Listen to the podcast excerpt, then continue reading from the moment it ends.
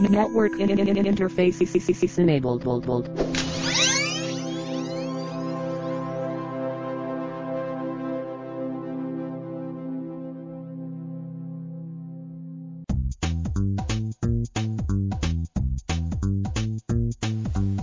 Hello and welcome to the Coming Out of the Basement podcast. I'm your host Carlos, and with me is your host Ben, also known as BJ.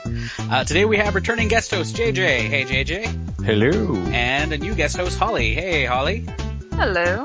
Hey everybody. So I hope uh, I hope the last couple months have been good for everyone. You know, since we've been a little bit out of touch, a little bit. We're gonna have a lot to talk about today. So uh, what do y'all think? It's going to be a content heavy day. I have to apologize. Um, I think uh, I, I've been responsible a lot for the outage, a lot of working going on, and I know you've been work, doing a lot of work. So we'll we'll see if we can do more podcasts on a regular basis. I know my wife has been threatening to punch me on a regular basis for not doing this stuff. So Excellent. Oh, she's just threatening nowadays. um, she actually has punched me a couple times, and it hurts a little bit. She's she's got a good arm, so it's it's all good. A lot of uh, a lot of geek news stuff going on, Carlos. There is, and yeah, I made a list like a mile long. Um, you want to start with something Well, I mean, you said you didn't want to cover it, but I mean, I'm I'm we have to touch on the J.J. Abrams thing for just a brief I second. was, I was kidding. Oh, okay. Um, so yeah, uh, announced. Uh, we there was a lot of um, speculation. Names were being thrown around. Ben Affleck, um, uh, Rian Johnson. You know, there's there's a ton of names being thrown around, but it landed on J.J. Abrams. He is sort of the, uh, I guess the uh, the the holder of geek trust, I guess you could say, because he does things really well. You know, he he revitalized Star Trek. That was kind of a floundering franchise, and he came in and breathed a lot of life into that. Yes, and now Now, now they're he's hoping. dual. Now he's dual wielding Star Trek and Star Wars. Does that feel weird to anyone else? A little bit. Extraordinarily. I mean, it's. I- I'm going to throw this word. Well, yeah. I mean, well, because you know they had that you know Twitter fight on you know between Carrie Fisher and and uh, William Shatner, and you know there's always been that kind of stigma between Star Trek nerds and Star Wars nerds. You know, we kind of give each other glares um, in in you know shopping malls and stuff like that, and. uh, I mean, I'm going to throw this word out there. It's going to sound a little strange, but it almost feels a little incestuous, right? Within geek culture. I, I, the only thing that would be worse if they got the Twilight director. I, I think there would be a massive uproar if they did that. Um, No, I actually I don't think it's a bad thing. It is. Yes, I understand what you're saying though. Yeah, it, it feels a little bit strange. It does. but it, it makes me feel good because it's in good hands. Yeah, I, I hope so. I mean, Yeah. I I enjoyed the first Star Trek movie. Um, it was a little different from previous things, but I thought it was all right. And I'm I re- what I'm really going to do is judge him based on the next Star Trek movie. So we'll see if if uh, if if uh, he can keep it up with the next one or not. From Okay. From a technical perspective, though, it's also a very weird choice because Lucas was very much harkening on the use special effects, use special effects. You know, the three films he did recently were all CGI, very little practical effects. Abrams is actually a big proponent of practical effects. You see that in Star Trek, where most of the interior, of the, the ship and everything are practical effects. He he you know minimizes the use of the CGI stuff as much as possible. Right, less green screen than some other stuff. Which Um, I think can only be better. Yeah, Yeah. so far, yeah, I agree. So far, Yeah, it's people clearly not working for Lucas. No. Oh, yeah. So far, people have been pretty positive about it, from what I've seen. Uh, Oh, yeah. Chris Chris Pine, you know Captain Kirk in the movies, he, he's all he's all he's all for it, unless it stops Abrams from directing the third Star Trek movie, in which case he says that they're going to have to kidnap him and hold him hostage until he directs it. Well, if they just make him like Luke Skywalker or something like that, then it's all good. That's right. They Oh, should- that'd be so weird. We're going to cast Captain Kirk and Luke Skywalker. Talk about incestuous. That would be awesome. I, I don't think I think the geek you know geeks heads would explode at that. The com- combining those two characters, I don't think it can process within anyone's mind. that would be cool. So speaking of movie stuff, is that, do you have any other any of you have any other movie news you'd like to talk about? Um, nothing off the top of my head. You got anything on your list? Uh, I got uh, two things related to movies on my list. One is that I actually did go and see the movie Hansel and Gretel. Jim and I went to go see it uh, the other day as well, and su- uh, surprisingly, a bunch of other people I know have gone to see it. Hansel and Gretel is as terrible a movie as you think from the uh, from watching the uh, the trailers, but it completely knows it. it. It knows that it is an awful, awful movie, and it doesn't care. I actually enjoyed it quite a bit. It is not a good movie. It is not an Oscar contender. There is not good acting. It is full of uh, anachronisms. It is full of like they don't even bother with the pseudo accents. You know, some people do have accents who live in the villages, but like the stars, no, they don't even bother trying. It's it's all guns and violence and, and, and hunting down witches and stuff, and it was actually quite a bit of fun. Um, but it, yeah, it it is it is definitely not a good movie, but I think it's worth seeing anyway. So when when uh, my wife and I got stuck in Halifax, uh, we were kind of dying for stuff to do, and we ended up going to go see that movie. I was initially against it because it looked like Van Helsing 2, Van Helsing harder, right? It just looked Exactly utterly right. ridiculous. The Van Helsinger. Yeah, exactly. but I completely agree with you, Carlos. Whereas Van Helsing was trying to fit this perfect mold of being horror, but comedy, but you know, drama and And, and angsty. and angsty, and then it went for the you know the ever you know wanted PG-13 rating, so it appealed to the largest audience possible, and it just looked like a really bad, but b washed down really bad, right? This movie didn't try to go for that. It's like we're gonna go R. There's gonna be a lot of blood. People are gonna get their heads knocked off. We're gonna have boobs. We're gonna have cursing, and there's gonna be a lot of violence. Yep. A- And and that made it fun. I'm sorry, I'm just that guy. Yeah, it was, and and it was. I mean, it knew it. The director or uh, was the guy who did Dead Snow as well. Have you seen that? No, I haven't seen that. It is the. Uh, it is a. Is it a Norwegian movie? Uh, I forget, but it's it's it's a foreign movie uh, with uh, Nazi zombies attacking uh, some skiers, basically, and it is also a bad movie, but knows it, and is still quite a bit of fun. So yeah, I thought I thought it was. Uh, I had a good time with Hansel and Gretel. Uh, shockingly. Yeah, not going to win any awards, but it was an entertaining, um, you know, just flick. That's and, and that's all it wanted to be. Right. Not everything has to be high art.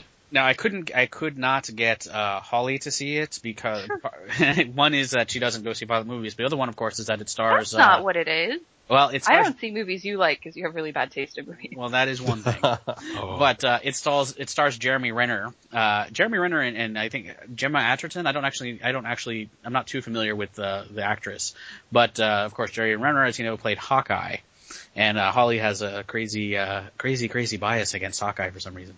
I, I know Holly. I completely understand that, and and I, you, my reason might be different than your reason, but I got really put off on Jeremy Renner because he came out in an interview was kind of bashing the Avengers because he felt he didn't get enough screen time, and and that really kind of pissed me off because a it was an epic movie, but b it was an ensemble movie, right? So when people do stuff like um.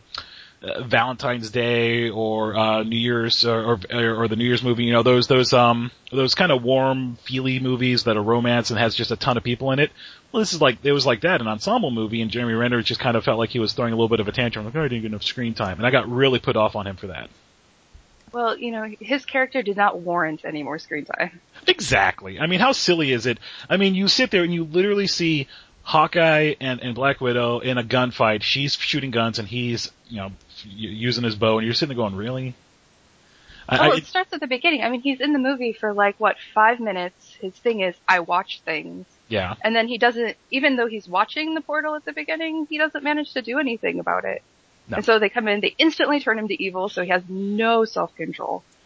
And the next time we see him, he gets pwned with his own bow.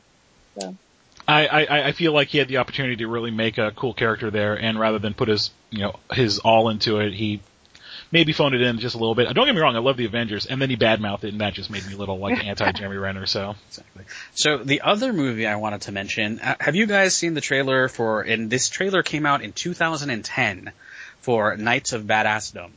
No. So Knights, that I have. Knights of Badassdom, you should, you should look that up. Uh, it is a movie, uh, by which a, it, it stars some people that you probably recognize. The, the, it, uh, the trailer premiered at Comic Con, uh, uh, several, a couple of years back, back, and it stars, um, Peter Dinklage, uh, Ryan Kwanten, Summer Glau, Steve Zahn. So it's got all these names of people that you probably, yeah, that you probably recognize, you know, some big Jeep geek culture. It was super well received at Comic Con. Um, and then all of a sudden, and then it like disappeared. And you never, you never really found out what happened to it. So I, I dug, I dug into it a little bit to see, figure out what happened to that movie. So the movie, the premise of the movie is it stars a bunch of, um, it stars these famous people and they're LARPers. And they basically trick one of their friends to go LARPing and they're having this grand, you know, LARP battle. Have you seen this? actually, yes. Now that you mention it, I believe I have seen that uh, that trailer before, and it looked awesome. Yeah, and um, and somehow, so a guy who's really into role playing, he's playing a wizard, and it shows him doing the the silly, I can't Fireball, fireball, exactly. fireball. Except he's doing lightning bolt, lightning bolt, and throwing like those little balls.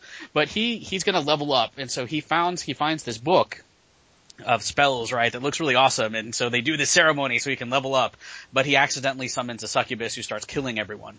And, and it, it's a comedy, I mean, obviously it's a comedy and it looks, but it looks hilarious and they're fighting off the succubus, it's a, a horror comedy kind of thing. And I, I actually really want to see it. Again, it is not going to win any kind of awards, but it looked funny and of course we were the target audience and, you know, it's, it's, it's geekery and it's fun and it's violent, whatever.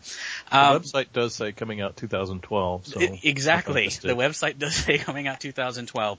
And it's one of those things. There's a website called videoeta.com and it has a really interesting history about what's been going on with Knights of Badassdom. One of the interesting things is the production company says they've chosen not to engage with the fans. I don't, yeah, it's kind of weird. I don't know why they chose that. But the other thing is basically it's being held hostage sort of by one of the, uh, one of the people who are responsible for the production. So, um, they are planning to maybe release it in 2000, first half of 2013 now, but there's a company called IndieVest, which, um, is supposed to be kind of responsible for actually getting it out there, and they've just not done a very good job about any of it. They're, they're the, the production company. So theoretically, it will be coming out before June, but uh, you know, it's this weird kind of kind of situation where people have shelved this movie that actually looks kind of fun, not engaged with the fans, not built up any buzz, you know, stars these these people, and it's just kind of gone nowhere. So. So very, they're very like weird. taking the opposite approach of like the gamers in that Yes. they're just trying to be giant douchebags. Pretty much. It's Okay. it's very very strange. So yeah, if you search for Badassdom and then Video ETA, you can get to that website. It's got the long complicated story about uh why they're being or at least what they've said about why they've been quiet about the status of the film. But uh here they go. He said the the, the person they interviewed said they made a conscious decision to actively to to not actively engage the fans, instead choosing to let the finished product speak for itself. Of course, they're not releasing the finished product, so that's kind of a very, very weird thing. And the fact that they had that kind of Comic Con debut that was, you know, three years ago now, and not released it, that's really bizarre. That is beyond strange. So let's talk about Hawkeye again. No, I'm kidding. Let's talk about let's let's talk about let's talk about a, an actual good uh, archer. Oh, Yeah. um, so where, where you want to get into nothing else on the list before you want to get to the meat of the uh, the podcast? Uh, it's just it's one of the things on the podcast. I mean, I've got other stuff to talk about too, but I, I figured we'd go in. Uh, Okay. Let's talk. Let's talk about uh, this now. Talk about television next. Gotcha. So one of the things that we all want to talk about, and, and that's why we have the uh, the big ensemble today, is the new CW series Arrow, and we we got a taste of this uh, much earlier when they did the Superman series, uh, the uh, Smallville series, um, and we probably all have a variety of opinions of that, both kind of up and down. They're going to take they're taking another stab at it with Arrow, this time centered on the Green Arrow character. Uh, right off the bat, I just have to say I'm I'm a pretty big fan of what they've been doing with the series so far. I, I feel like they've been correcting a lot of the mistakes they made in Smallville in this series. I have to completely agree. I think Arrow is great. I, I do. It's. A, I think it's. It's definitely. I don't watch a lot of television, um, just because of time, basically. But it is. It is something that I decided. My dad, you know, showed it to me, and I thought it was. I think it's great. It's definitely uh, one of my favorite things on television right now. Yeah, I think I'm waiting for the other shoe to drop. I think I, I kind of feel like Smallville started out okay and good, and then all of a sudden everybody was infected with uh, kryptonite poisoning and was an evil person. So I, I don't know.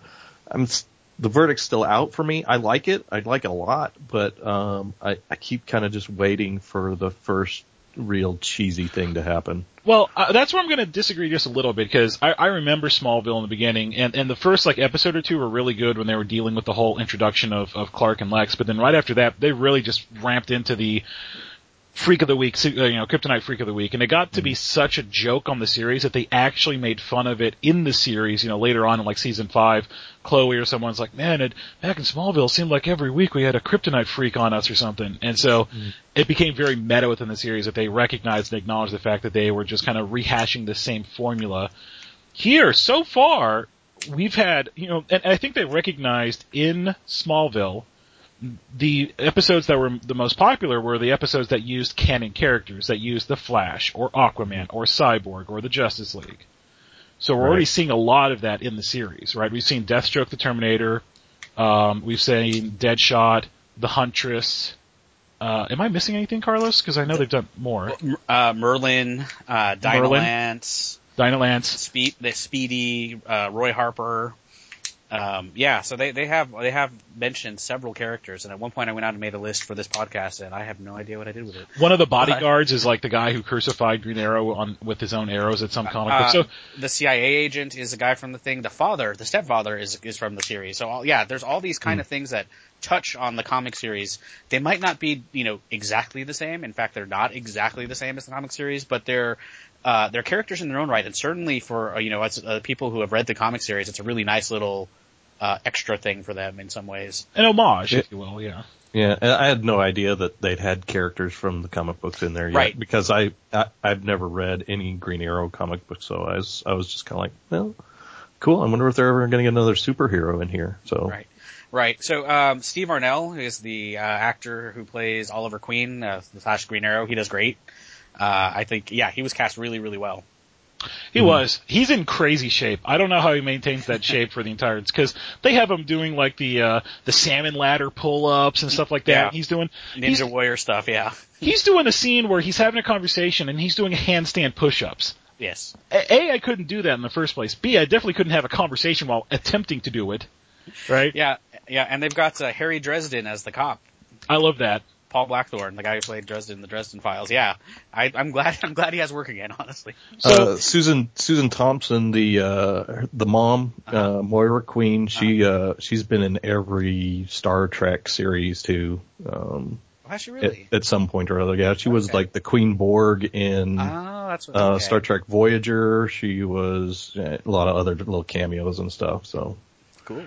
She is no stranger to sci-fi. She was in the X Files movie. She was in all kinds of different stuff. So The And, uh, and Oh, I was sorry, gonna go ahead. Unlike Hawkeye, he is not lame with his bow and arrow. no, he's not lame at all. They actually make the bow look cool, which you know I'm of course happy about because Yes. I like the bow. yes. No, he's he's great. I mean, he yeah, he kicks ass. They didn't match him up with God. no, no, they didn't put him against a Thor or anything like that. That that helps too. Yeah. And and and it's okay. And the other thing is they really are, like I said, learning from the mistakes of Smallville. In Smallville, they stated very early on to the series that you're never going to see Clark in the Superman outfit. And even in the last episode, when they thought, you know, hey, after like eight or nine seasons, you know, they're ending the series, they're going to show him. All you got to see was like the symbol under the shirt, and that's it. Mm-hmm. That really pissed me off. That really, because I just wanted one good shot of him in the in the outfit, and you never got it. And from day one on this series, he's in the outfit. I, Yeah. I, I'm happy. And it doesn't look stupid, which is amazing for Green Arrow in some ways. Well, because it could be easily done very cheesy. Yeah, I mean, yeah, exactly. The, the original, the very original Green Arrow character, like a lot of, you know, Golden Age characters, was, was kind of cheesy in a lot of ways. He had like trick arrows and whatever and stuff like that. And then, And he looked he looked exactly like Robin Hood. He had right, the Robin yes, Hood hat exactly, on. exactly. And then like in the 90s, they did something very interesting with the character and they started making him more of a serious Batman dark type character. And I, and I think, uh, he got a lot of popularity then, uh, especially with the series called The Longbow Hunters. And I think this has done, uh, this, yeah, the series has been very good about not making him a jokey character. I mean, it's, it's And then completely what, serious. yeah. two, 2001, Kevin Smith started writing it. Well, because the Green Arrow character had died, and Right. Kevin Smith wrote the Rebirth series that brought him back. Right. Okay. And and that sort of became the canon for uh, bringing the Green Arrow character back, and he came back into the DC universe from that Kevin Smith series. He also gained a lot of popularity from the ongoing series he had with uh, Green Lantern, where they sort Yes. of served as like an old as an odd couple, where Green Lantern was sort of the Republican and Green Arrow was the liberal, and they talk they tackled social issues. Right. Hmm. Right. That was a fairly popular series. The other reason that it's interesting, it, it, it's easier to be interesting about Green Arrow is because he's human. You know, Holly brought up the good point. You know, he's not up against Thor. That was always the problem that they had with Smallville was that mm-hmm. Superman's just a very powerful character for an ongoing drama series, right? So they got to keep him grounded. So they, you know, didn't let him fly till the very end. You know, oh, I'm afraid of flying or haven't hit that power yet, and they had you have to do the you know kryptonite freak of the week because how else are you going to challenge Superman right so everyone's going to have kryptonite it's like in the pepper there to a certain degree I remember I, I, it got silly when they had the coach who his the, he had a steam room in the school and the rocks they they used for the steam room were kryptonite rocks and I was sitting there going Really? Oh, that's awful. and that's how he got like fire powers because he was in the steam room and the steam room had kryptonite rocks. And that's when I was just like, man, really? Are we really going to this degree? Green Arrow is a mortal character, so it's a lot easier to challenge him, you know, with with mundane street level bad guys, and that's what makes it interesting. He has to he gets his butt kicked. He has to take some time to lick his wounds. yeah, and and the writing's actually good on the series. Yeah. So Yeah. The, Uh, go ahead. Uh, so the, the only other character that I forgot to mention is uh, John Barrowman plays Malcolm Merlyn, and from uh, John Barrowman who plays Captain Jack in Doctor Who and Torchwood, kind of has, has a pretty major role towards the end of the season. Uh, so and he's he's pretty awesome. And, and the Merlyn character, we know that's going to be kind of this, you know, weird bad guy, good guy type of thing. There's a lot of, you know, in, intrigue in that. My only criticism of the series is that it's it's conforming to the CW the CW formula, and they do this with all their series now. It's really annoying, but it's conforming to that that uh, formula of everyone's got secrets, and it's just this massive web of secrets that everyone's keeping from each other, and it feels like everyone's backstabbing each other. And and they do that with a lot of their series now, and they did that on Smallville too, but. I I don't feel it needs to be that overly dramatic, that overly done in order to, to make it good. So I haven't seen the last two episodes. I think I hopefully they are on the DVR of, of the season, but uh, I'm yeah I'm looking forward to things happening uh, as we get further on. Um, do we know uh, if it's been re- if it's going to be if it's been renewed or how many more episodes going to have this this season? Um, I think they're going to go for a standard like 22 episode season. I do think they have been renewed, but I can't. I have to go back and check that. Yeah, I mean it's been it's been really well reviewed. Uh, it's uh, it's at 73 on Metacritic. Uh, it's got been pretty well reviewed from newspapers and from other other things. I think, and I think it's done well ratings wise. So Yeah.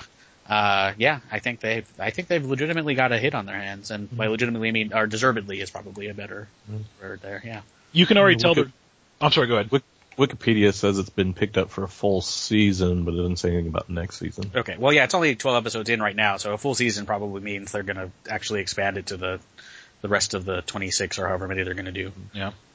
The um, you can already tell that they have a mechanic in place because, you know, they talk about him being on the island for five years, right? And so the episodes are kind of spliced in between him and the present world and him and the island world.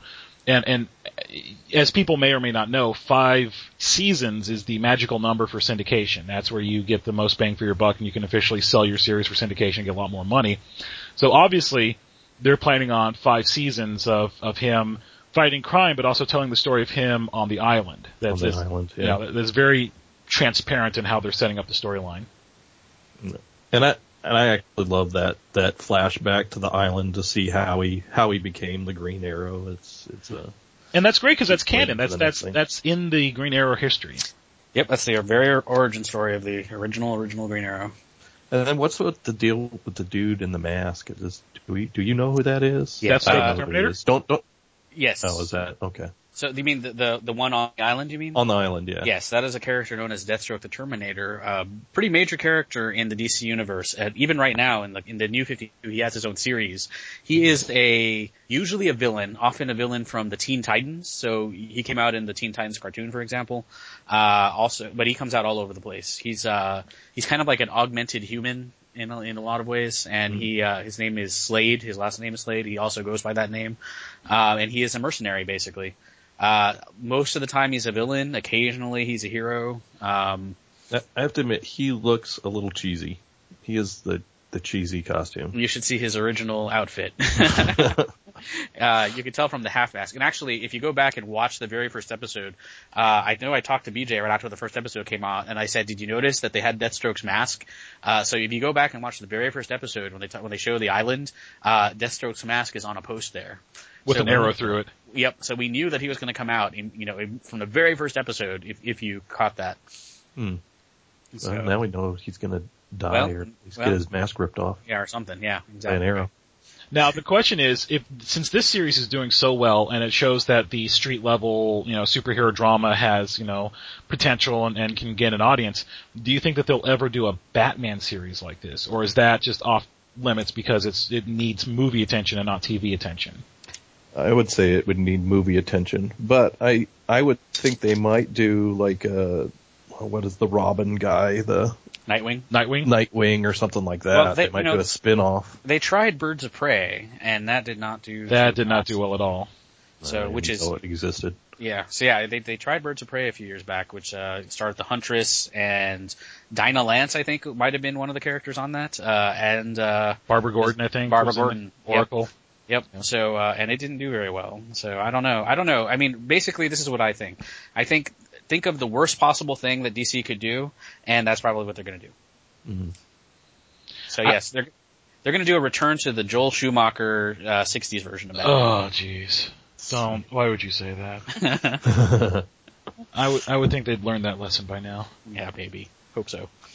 But uh, that's what it feels like. It feels like they've got gold on their hands, that they're doing a really good job, and I feel like I'm holding my breath because I'm just waiting for them to screw it up. Exactly. yeah, that's what I said. That's what I'm waiting for the. I'm waiting for the other foot or the other shoe to drop. And And, and I can Wait. appreciate that.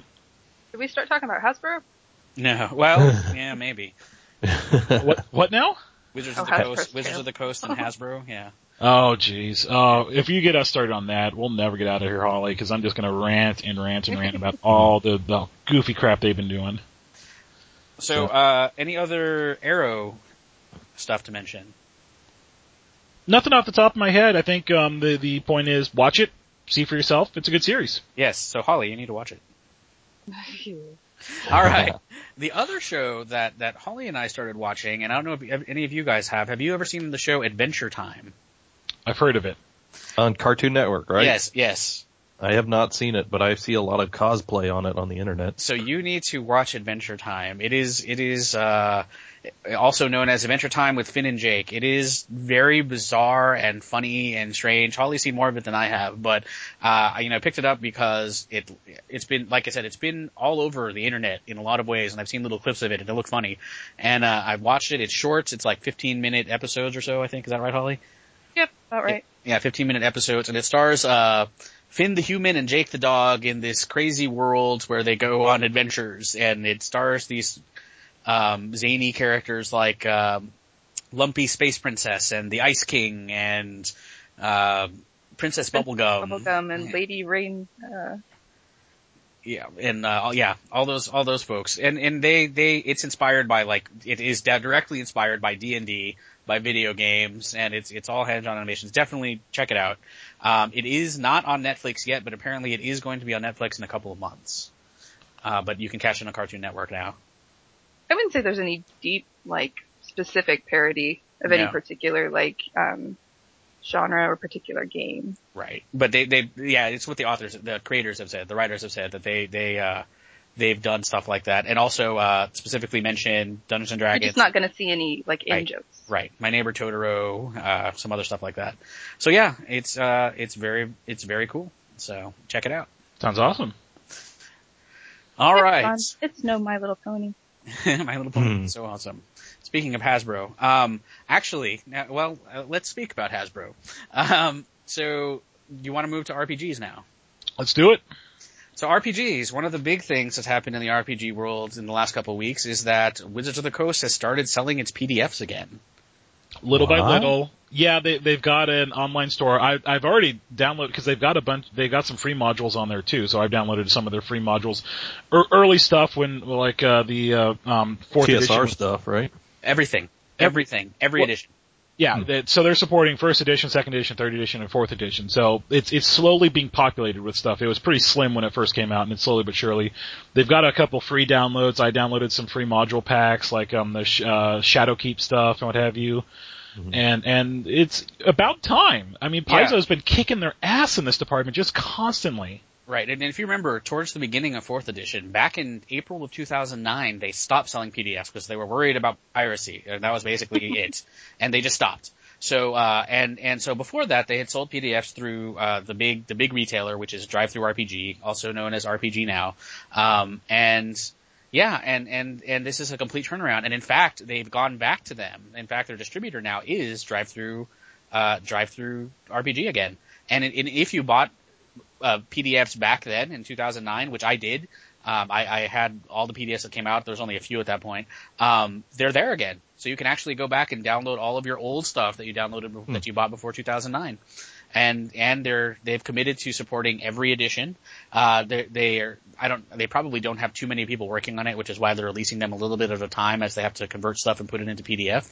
But um, yeah, they they uh, you can go ahead and buy stuff from every single edition. They're starting with the more popular stuff.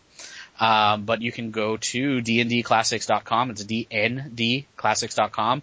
It is actually also drive-through RPG. It's the same same thing. It's just a D&D front for it, and you can get uh, every edition uh, PDFs. And do you know what they're going to do with the compendium when next comes out? Because the compendium's been heavily used, uh, the current one for E. 4E. Nobody knows. They have not announced it. They they are apparently they are still evaluating their options somehow. I, I know a few groups have, have expressed interest to maintain it themselves. Should they, you know, want to take it down? I, I hope that happens because it's a it's a great tool for playing. No, I agree. I agree. The the I mean, it is it is a wonderful thing to yeah. The compendium is is terrific. It's the best part of their online thing. I mean, there there used to be that their creator was the best part, uh, and that has over time their, their switch over their their removal of the offline creator was just not a good idea. Um, again, I think that was partly pi- quote unquote piracy, uh, fears of piracy, but you know, it was, it just, their new one is just not as good as their old one. No, that's why everyone switched to CB Loader, unfortunately. Yeah. So they they made their fears come to to light by doing that, right? You know, it's a self fulfilling prophecy at that point. So, so yeah, I'm hoping that this, this, you know, both the, the giant community input for D&D Next, both selling the PDFs, I think these are, I hoping these are good signs. Uh, we've talked about this before. My only concern, of course, is that D&D Next is not going to be a big enough hit for Hasbro because, which it won't be because nothing is going to be a big enough hit for Hasbro. But, uh, I, I'm hoping that this kind of management continues, that this influence of, of being friendly with online support and friendly with digital materials continues because that's what they really need. Well, Hasbro has unrealistic expectations. They're expecting magic money. Yes. Yep. That's correct. And, and when I say magic money, I don't mean like magic money that just appears. I mean Magic the Gathering money, right? Because Magic the Gathering is just a huge cash cow for them. Uh, maybe both. Okay, maybe both. But and D and D will never be a Magic the Gathering. It's just it's just not the same. Right, and you see hints of that because every now and then they'll they'll try to, to put like oh collectible Cards. trade cards to D and D, or they'll try to add something, and it's never received very well, never seems to do particularly well, and of course then it, they scrap that and go to something else. So um, yeah, we'll see what happens moving forward. I, you know, it's disappointing that they haven't been supporting fourth edition in a while, really, for for several months now. Um, they pretty much all their stuff is going to D and D next. Almost all the articles that are coming out in Dungeon and Dragon are edition neutral. I think their best idea were the uh, plastic minis. yes, plastic minis were great. Yeah, because for the longest time we'd been relying on the smaller metal ones, and then the plastic minis came out. I think I think what they need to do is just figure out a way to like for the common ones or something like that, just buy individual ones so people can like fill out what they need. I think relying on randomization hurts the gamers because we have a specific like mindset for what we need. And they've started that now. They've started selling, well, they've basically, they've made a new miniatures game, which I have not played at all. I also don't know anyone else who's playing it, so that's probably not a good thing. But you can go out and buy a specific miniatures pack now that you, so that you know what's gonna come in it. But, and that has its own game. Um, but you know, I played the last D&D minis game, which I really liked, and they killed it. And so, uh, I, I'm not really inclined to go and buy this minis game specifically, although, um, and I have a lot of minis, so, yeah, we'll see. Yeah, I mean they'll probably just kill it again, but you got they got to try things. I, I you know can, we should also I think bring up the fact that uh, we we've been having kind of some trouble getting together for for our regular RPG session, and we started doing Paizo stuff now. We've been doing um, Pathfinder Society. Right, that's that was on my other list. Yeah, we're we've been doing organized play. We've we've every Thursday, uh, we will go to play um, or, uh, Pathfinder Society at a, a local game store called Motherships, uh, which is a new game store to us because it's it's relatively new.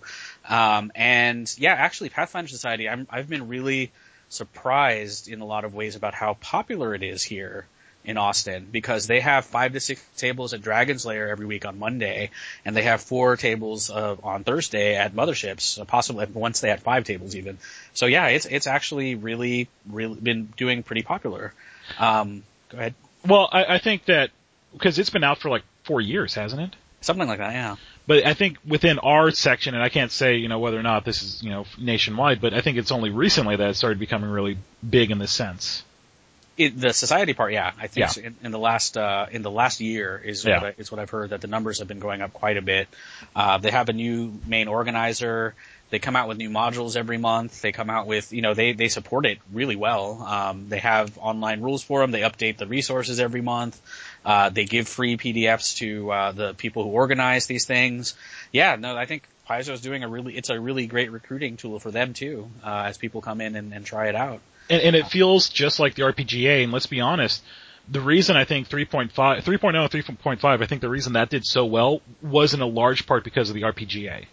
I certainly think that was part of it. And fourth edition, they didn't. They had something like that for a little bit uh, with Living Forgotten Realms, but then they abandoned it. WotC abandoned it, and they basically made it a fan-run, fan-driven thing. And, and that was a failure on their part because you see so often you need engagement with your fans to, to, you know, build that community and nurture that community. And when you do that, you get a lot of good response and you get a very strong community that, that forms around it and, and buys the product. And that's what we're seeing. Paizo's much better about competitive pricing, right? That's one of the things that annoys me about the D&D store, the online D&D store. Their PDFs are too expensive. Mm-hmm. Right, they're like 17 or 20 bucks for, for the, the, the modern stuff, whereas all the Paizo stuff are like 10 bucks for the PDFs, right? Right. Yep. And so they're not being competitive on the pricing. Paizo's like, you know what? You can buy the hard copies or you can buy the PDFs. PDFs are going to be 10 bucks because you're paying for a digital copy. That's Yep. a lot better. Yeah, and Paizo has the the I think still think the most brilliant thing is the adventure paths. Uh, you subscribe, you can subscribe to the adventure paths, and if you subscribe to the adventure paths, which means that you buy it every month, every single thing you buy from them is at least fifteen percent off, including digital stuff. And, and the, we've had this conversation before. I think adventure paths sell the game a lot. Yes. And that's been one of our one of our most difficult things with fourth edition. There was one adventure path officially that they made, Scales of War. Because of that, we've played that first module like I've played it three times. And I've mm-hmm. I've run it online also a couple times too. I think in total I've run that the first module. I think I've run that about five or six times. Right, and and people want an easy adventure that they can just you know because you can tweak it however you want, but they just want an easy adventure that they can go from one to thirty, and and just modify it however they need. And and so much of D and D is just like haphazard stuff, right. and it's it's very annoying in that sense. Yeah, and so uh, for people, I'm, you know, I, you might be assuming that people know what organized play is. Uh, essentially, what organized play is is it's a set of it's a framework and a set of rules by which you can um, play with other people pretty much anywhere. And assuming you're using those same set of rules, you can bring characters from place to place to place. So you don't have to play with the same group all the time, although we choose to play with the same group all the time. Uh, but you can say that you go to a convention. Uh, there's OwlCon next or this month in in Houston. We could go to Houston, take our characters, and play, you know, with whoever we want with those characters. And other people are using characters that follow the same rules, and so on and so on and so on. So it's a way, basically, yeah, to to to have this this kind of worldwide campaign by, by which you have all these characters. They offer a lot of modules for them, and just assuming that you play by these rules, you can mix and match your characters with each other. Uh, so yeah, it's it's a really great uh, system there. That uh, organized play in general, that's actually how I met uh, JJ and BJ uh, back in 2003 when Holly was in Japan. We uh, we were playing in RPGA. We were playing in Living Greyhawk. Um, I know. Uh, had you JJ? Had you just moved here at that point, or were you fairly fresh? no, fresh? I'd lived here. I'd lived here for a while. I lived here since uh, '98. So, oh, okay. um, yeah, I just I, I was just getting back into the gaming. I got married in '99 and didn't want my wife to think I was a total geek, and so I slowly, uh, in in not in, you know, got her into gaming as well, and so you know. And Anyway, then, and then yeah, and then for me, 2000 was it- was it 2003? I was, you know, my gaming group had by that time uh, had dissolved. You know, we went to college, graduated. People kind of went to the four winds. Holly went to Japan, um, and uh, and yeah, so I was looking for some games to play, and I and I had also gone through a period of a few years where I hadn't played a lot of RPGs, um, and uh, coming back to that. Uh, that, yeah, I decided to try it out because uh, it actually was one guy, one guy who recruited all of us, Tom Brister, uh, recruited all of us, and I wasn't going to do it, but he seemed he, he was really enthusiastic, and I and, and and you know came up and talked to me and made it sound awesome. So I'm like, okay, I'll give it a shot, and that's how I met these folks. Yep, Tom. We we got to do a shout out to Tom. He is an amazing. Uh, he was the one the best GM I've ever played with. uh, really was re- both really fair, but also was really good at presenting the campaign in a logical fashion, you know, and and making encounters uh, difficult and challenging, but not deadly and stuff, and and made really showed I think was uh he was a uh to all of us in, on our GM style, right? Yeah. And and so he organized all of us and said, "Hey, you guys need to play RPGA." He recruited me also and, and Jason, and so we all got into the RPGA. We all started playing around the same time, and so we ended up just all playing together. Um, and here's the funny thing: since Pathfinder uses you know 3.5 rules slightly modified, the funny thing is, is we realized we were playing like when we started getting into Pathfinder Society, it was like a 10 year anniversary for us because yes. it, it was almost exactly 10 years ago that we started playing together with our these characters 2003. Yep. Y- Yeah, and and it was just so funny that we, you know, I I don't know about you, but it felt like we we were all just back where we were exactly where we were ten years ago. We're all a little bit bigger, maybe have less hair, and, and and rather than haul around a bunch of books, although uh, Carlos still hauls around a bunch of books, we all have tablets and stuff at the table with us I have, now, I have the tablets too. right? So our our Carlos game, does the books and the tablets. yeah.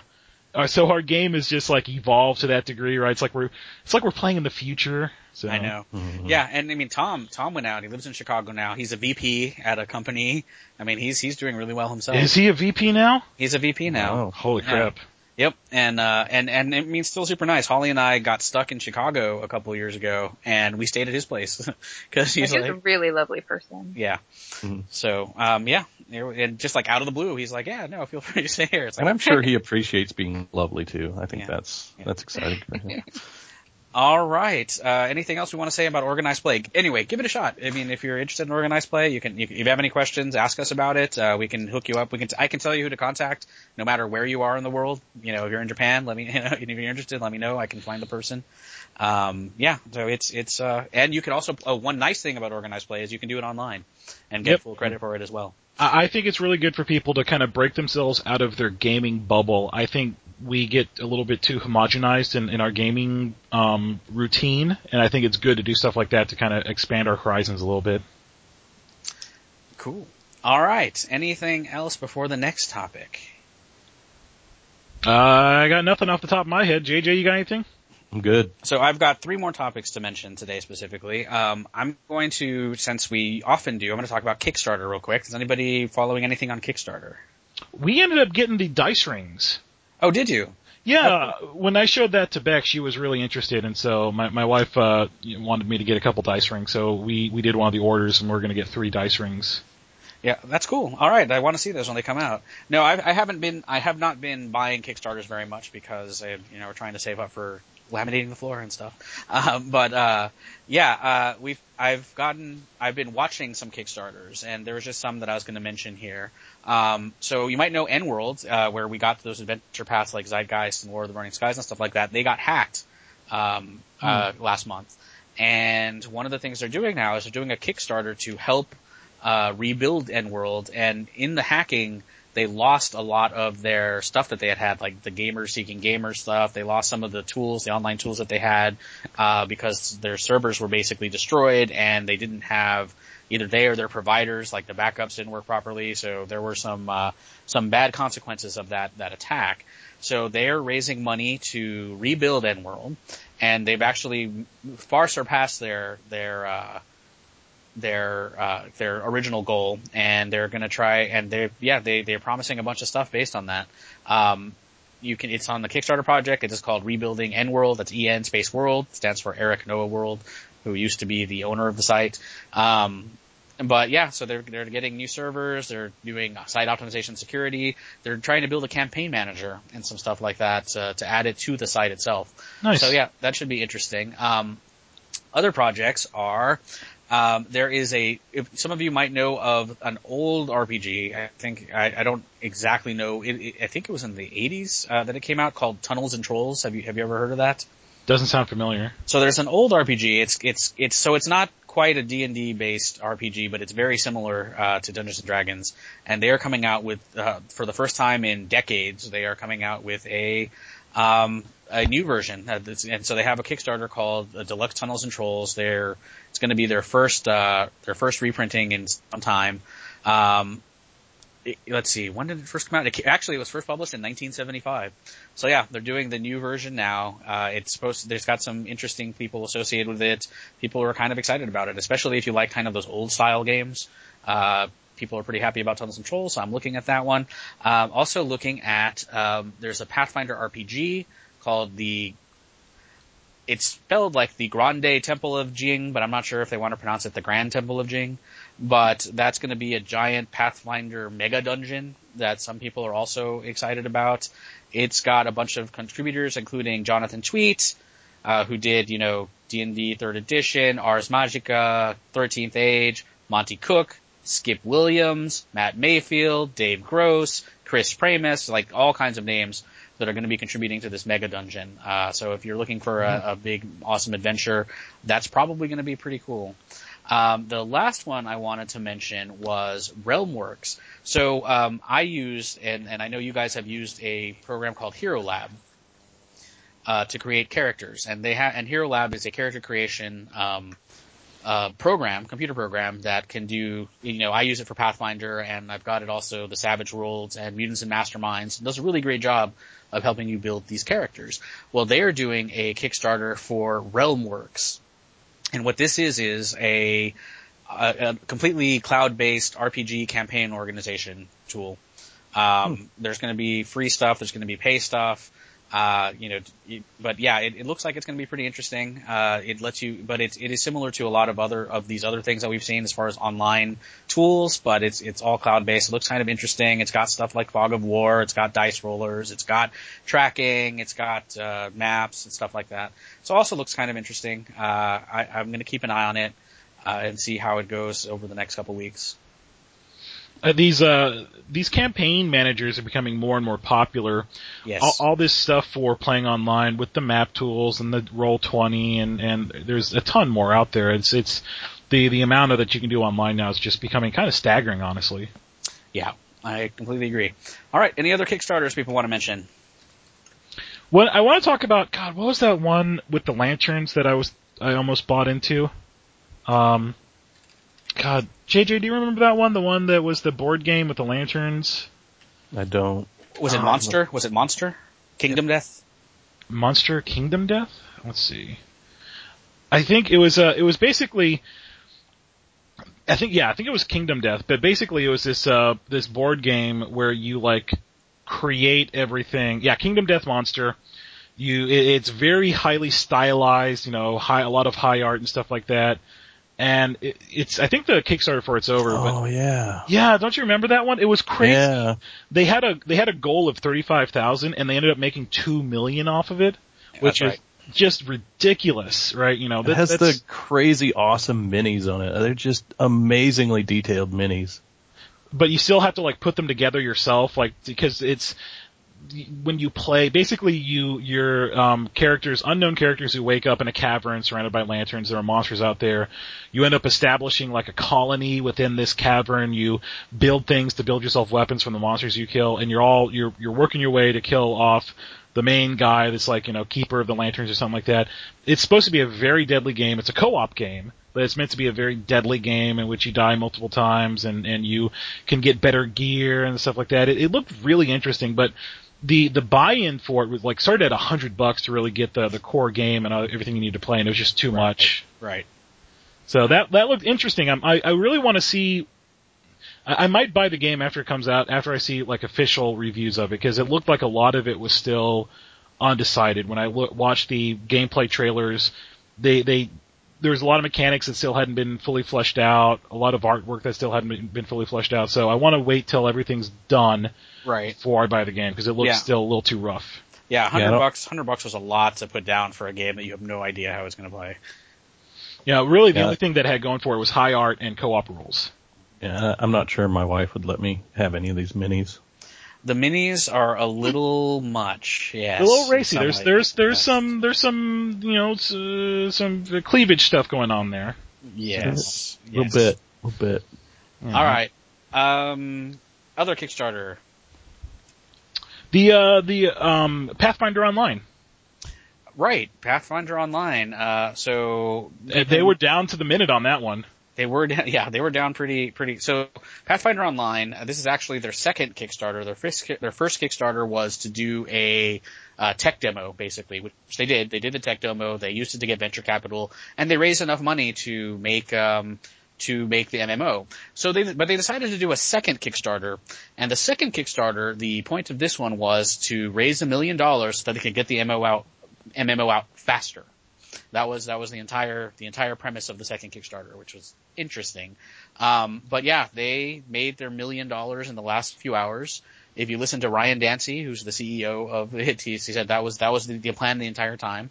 Sure, but Yeah, um, right. He, but, how uh, can he honestly say that? Because everyone's dream is to have an awesome like Kickstarter and get you know like like the freaking monster one that we just reviewed. It almost got ten times what their original goal was. That's everyone's dream when they do a, a Kickstarter. Yeah, but uh, but they you know they they they did they did make it. There's some interesting stuff coming out as a result of it. There's going to be a new mega dungeon with uh, authors. Let's see who's working on it. Ed Greenwood, Erik Mona, Frank Mentzer. Do y'all who did the Red Box, the original D and D Red Box? That's astonishing that he's come out of retirement basically in some ways to come out and do this.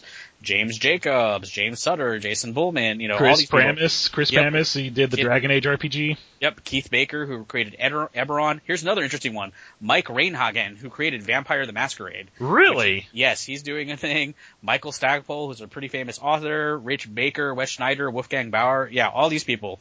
So they've got giant, you know, names doing this dungeon. Which Now- is, Mhm. You may call me a pessimist, but aren't you just a little worried with that many big names and and let's, let's face it, egos there that it, it's going to create some conflict? oh, it, it probably will. Uh, but each one of them is basically given a floor of the mega dungeon.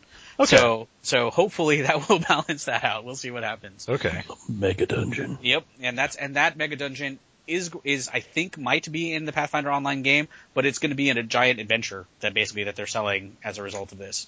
So uh, yeah, you'll be able to purchase it as a Pathfinder RPG book. This is another one that I watched, but I didn't invest in because I didn't feel like we had enough information on the actual game. Right? It's it's they're throwing a lot of good names at me, and I completely understand that, and I completely get it. But I, I felt there was a lot missing for me to invest, and so I just because I know that when it comes out, you'll be able to buy it as a standalone, right? So I, I felt like I could invest in it just yet because it, it, it didn't it didn't give me enough to make me say, okay, these are going to be the mechanics you know, these are going to be the, the leveling system or something like that. Are they actually using like core Pathfinder mechanics or are they going to tweak it a little bit like, you know, Dungeons and Dragons Online did? So I, there just wasn't enough info there for me to, to throw in my money. Right. So, and, um, let's see, what else? Did you have any other Kickstarters? That was it for my Kickstarters. Okay, I thought I had one more, but I'm, I'm, I think I'm misremembering. So um, let's move briefly to tabletop, and then so we'll do tabletop next, and then video games. And I think those are my last two big broad topics. So the first tabletop I wanted to talk about is um, one that we actually that I played uh, only in the last month or so, and I also played it again with JJ. And it is a game that is kind of part storytelling game, part tabletop thing called it, it's more it's more an RPG than tabletop, but it's something done in like three to four hours. It's called Fiasco. Um, it is by Bully Pulpit Games. It is a GM-less kind of RPG for three to five players. Takes somewhere between two and four hours to play, and uses uh, six-sided dice for the most part. Although they're not actually used for counting. This is one of those things where the dice aren't used for the numbers they do, but basically to to kind of um, choose things. So, for example, you roll a bunch of dice and say you come up with a three, a four, a five, a six. Well, you can take that three, four, five, six, and use that to choose elements of this story. Uh, the stories are inspired by things like Coen Brothers, like Fargo, by, like uh, Blood Simple, like Burn After Reading, stuff like that. And basically, you choose a playset. So playsets are going to be something like Small Midwestern Town. Uh, the one that, that we did with uh, with with JJ here was uh, an Asian themed one, right? Where we had to discover find seek what was it called? Uh, the golden panda, the missing panda, something right. like that. And that was kind of like a Um, crouching tiger, hidden dragon type game. Yeah. and, and something like that. And the other one I played was something more of like the Fargo kind of crime type game. But there's there's all kinds of scenarios which they offer for free on that you can download from online, and it basically is this set of rules that you can get together to tell a story. It's a lot of fun. It is a really interesting game. Um, I, I think we should definitely give it a shot more often. Um, because you it, it is it is one of the best game mechanics I've seen, mechanical way of encouraging storytelling, like role playing, basically. And, and so here's some advice I want to give people. There's a great YouTube series called Tabletop with Wil Wheaton, where he basically invites people in the gaming industry and stars, you know, these these movie stars from you know stuff that he's done. Uh, on TV shows and movies to come and play games with him, and so Fiasco is one of the ones he did on the tabletop series, and it's a great way to see a tabletop game if you're unsure on whether or not you want to play it. And and the Fiasco game, like you said, cooperative story playing. They take out the competitive mechanics and the mechanics to try and you know um, really quantify you know numerical values and stuff like that. And it's just a matter of you know basically the mechanics are derived to tell a cooperative story, and it, it's it's it looks like a lot of fun. Yeah, it is, and we definitely have to try it as a group sometime, and I think we're going to, right? That's yeah, um, we'll definitely do it for my birthday party. Um, but I mean, I, we can do it before then sometime Yeah, too, because yeah. it's uh, uh, I I want to play it a few more times too, and just uh, get a better feel for it and stuff. But uh, yeah, and even my wife, who was a little bit apprehensive of uh, coming up with a story on the spot, as it were, um, she really enjoyed it and uh, really had a good time. So Right. In a lot of ways, the story kind of writes itself based on your choices. So yeah, it, it's uh, yeah, it's a lot of fun. I think Holly felt the same way as all right, Mm-hmm. a bit apprehensive about being put on the spot, but I think I think you'd actually enjoy it. There's also a Fiasco companion, so rather th- which has basically rules for rather than the Coen Brothers Fargo type movie, uh, it becomes a John Hughes movie. So something like The Breakfast Club or Weird Science or Sixteen Candles or something like that, and which could also be kind of a fun uh, a fun variation, I think. That's what I would be interested in. Yeah. That's you know the John anything John Hughes I'm in. Home Alone, okay. If we can do a Fer- Ferris Bueller version, then that would just be more awesome. yes, we can totally do that. Yeah. So that's uh, and and like I said, there, there's a bunch of good games on tabletop to watch. Um, if you want to get an idea for, because I think some people might be a little hesitant just because of how we're selling it as a mechanics list or, or a um, quantitative, you know, way of, of telling who wins or what have you. Watch it, great times, and and start watching the tabletop series in general because it's just awesome. And yeah, and, and Yeah. this is and this this game it is one that kind of has winners and losers, but not really. I mean, yeah, it's, it's mostly really- everybody loses to Well- some extent. right. But it's even even then it's more like it's it's it's the story that is the fun part and the part of Mhm. it. So yeah. Uh, Some part right. of it, part of it is is uh, just seeing how tragic you can make your character. It you is know, a lot of that, that fun. is that is kind of fun to yes. see. Yes. And uh, and hon- honestly, I guess I almost made my uh, my sister in law cry at one point. She from did. Some some of those things. She was just like, "That is so sad." I'm like, "Yeah, that had to be bad." yes, yes, it was, it was, uh, it, yeah, it was truly tragic. It was, it was great. Um, other game today we tried for the first time the Game of Thrones. So The board game. the board game, Yeah, the Game A of, Game of Thrones, a board game, Yes, which I a- think is you have to say it like that. a Game of Thrones, there's the like board game, right? legal T- ramifications. TM. Yeah, so originally this game first came out in 2003. Uh, the one that we play today was the second edition, which came out in 2011. Um, and it is basically a game where you get one of the, you become one of the houses, uh, of, of the Game of Thrones. Uh, Stark, Lannister, Baratheon, Greyjoy, um, Tyrell, and Martell are the, the, if everybody plays. And yeah, and you try to take over the Seven Kingdoms. Uh, it is a game that has been described a lot like diplomacy for people who have played diplomacy. Um, and you have basically these, these rounds where, you know, one person's the king, one person has the, the iron, the, uh, iron throne, one person is, is like the spy master who has the raven, one person's the, has control of the fiefdoms and those give you different benefits and you use your influence to bid for, you know, who, who's in control over those things. You, uh, you muster up your troops, you attack each other.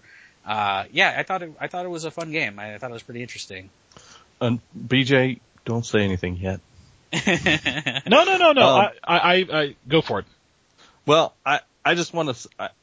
There is uh there's some some kind of um, uh, what would you call it? Um, it seems to be weighted to for one person to win if you don't play the six player game. Um, uh, so we played the four player game version of it today and the Greyjoys just kind of seemed to get the shaft. They were kind of in the middle of everybody and just kind of couldn't get the, find their way out. Um, Everyone attacked them. everybody attacked them and stuff. Um, I, I think now that we played it once, there's probably some different strategies we could use there. Yes. But uh, BJ un- unfortunately was Greyjoy and uh, uh, probably didn't have as good a time as the rest of us. Um, And and now but- that I, I have some time behind it, I, I enjoyed it. I, I still kind of stick by my gun saying I'm used to some of the other games we play, like Civ, like Twilight Imperium, like these games that r- generate random maps and are designed to be a bit more balanced for starting areas and such. This game didn't seem to do that. It, it's, it has a static board map. Uh, so when you play the Greyjoys, you're always going to be kind of squished between, you know, Right. places that are not, you know, that have more room to kind of expand. Um, so I, I got a little temperamental during the game, not too bad, but I was just a little bit annoyed because I couldn't get out. So I felt like I was restrained within like four like territories that I couldn't really get out of, right? And so it was just annoying and, and frustrating, and I kind of wanted to just give up because I felt like there's nothing I could do. And so, uh, but you know, uh, we'll have to play it again. We Yeah. will. We will have to play it again. Um, it was, uh, yeah, I, I had a good time. Um, it was pretty down to the wire. Uh, at the yeah, it was very back and forth at the end. Yeah, so. at the end. Uh, so yeah, that was it was it was very interesting. Um, okay, so we've got a couple. Any other board game stuff you wanted to mention? Uh, well, we've played Civ since then. Um, oh, right. Since the last time we podcasted, we played. Or, yeah, we have played Civilization. I really want Um, to talk about that one because that game impresses the hell out of me. Yeah, that, that's a really well balanced game, and I, I, I do really enjoy it. I don't know about you guys, but have you noticed that every time we end that game, it seems like a lot of people are very close to winning? Yes. Yes. There, it, there's never been a game that we've played so far where one person was like just the, you know, out and out winner was like, you know, ahead to above everyone else. It, it really is down to the wire for everybody in that game. Right. And Yeah, so I agree. it's, it's very, I think it's very well balanced in that aspect. Combat's a little silly. I, I think they could have done Yeah. combat. And like like Game of Thrones, it is also by Fantasy Flight Games. They they, Yeah. do, they also played made Civilization. Uh, came out in 2010. Um, also a tactics slash strategy game. Uh, Has yeah, and there are multiple paths to victory. That's the other thing I enjoy because we've played that a couple times now, and I've done like a combat path, and I've done a technology path, and and uh, Scott did the uh, the um, uh, Culture. culture path, right? So that's the other thing I enjoy about it is that there are you don't have to be very warmongering. You can try different things to win, and I, I enjoy those different paths. JJ snuck up on us and just won through gold. The first The time first with the, game. the, the Yeah. economic win. Yeah. Now we watch as well. Yeah, now we can, now we can keep eye on him. I can't get away then- with anything now. even then, If- even in, I was like, like this close, just a wire down to, to, to winning with a tech victory also. Me, me too. Yeah, Last time so was I, and then Scott pulled it out with a culture victory at the last second. So, So, I- yeah. I, really recommend that game just because of how well balanced it is. When you get to combat, it'll be really annoying eh, because it, it won't be that sensical. We'll have to post like a YouTube, the, the YouTube video we had to watch to understand combat.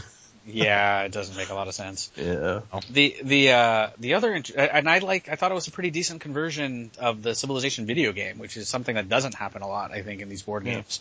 But you know, you have the technology tree that you build over time. You have all the you know. So I yeah, I was I was really happy with it. The random map and, and all that good stuff. Yeah, so I, I think they did a great job with it. Yeah.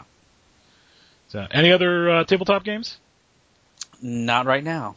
We got to try the uh, the Star Wars. Um, Oh, the, the- Star Trek. Uh, the Star Trek. Uh, what, what, what is it? Catan or no? Not Catan. I haven't seen that. Oh yeah, there is a Star Trek Catan. Yeah, that's that's what I'm thinking about. Star Trek Catan. So that's that's. that's- Yeah, I was gonna say there is a new Star Wars game as well. Uh, there's two new Star Wars games actually. I think there's a new Star Wars miniatures game, which is supposed to be okay, and a new Star Wars card game, which is supposed to be alright too. and then the Star That's- Wars I tabletop game. Think- Yeah, I uh, think the card game is just uh, two players, though. I don't know. I think you're Yeah. right. Yeah. Um, okay, so video games. I've got so I've been playing two video games in the last uh, in the last couple of months. One of them quite a bit, and one of them only relatively recently.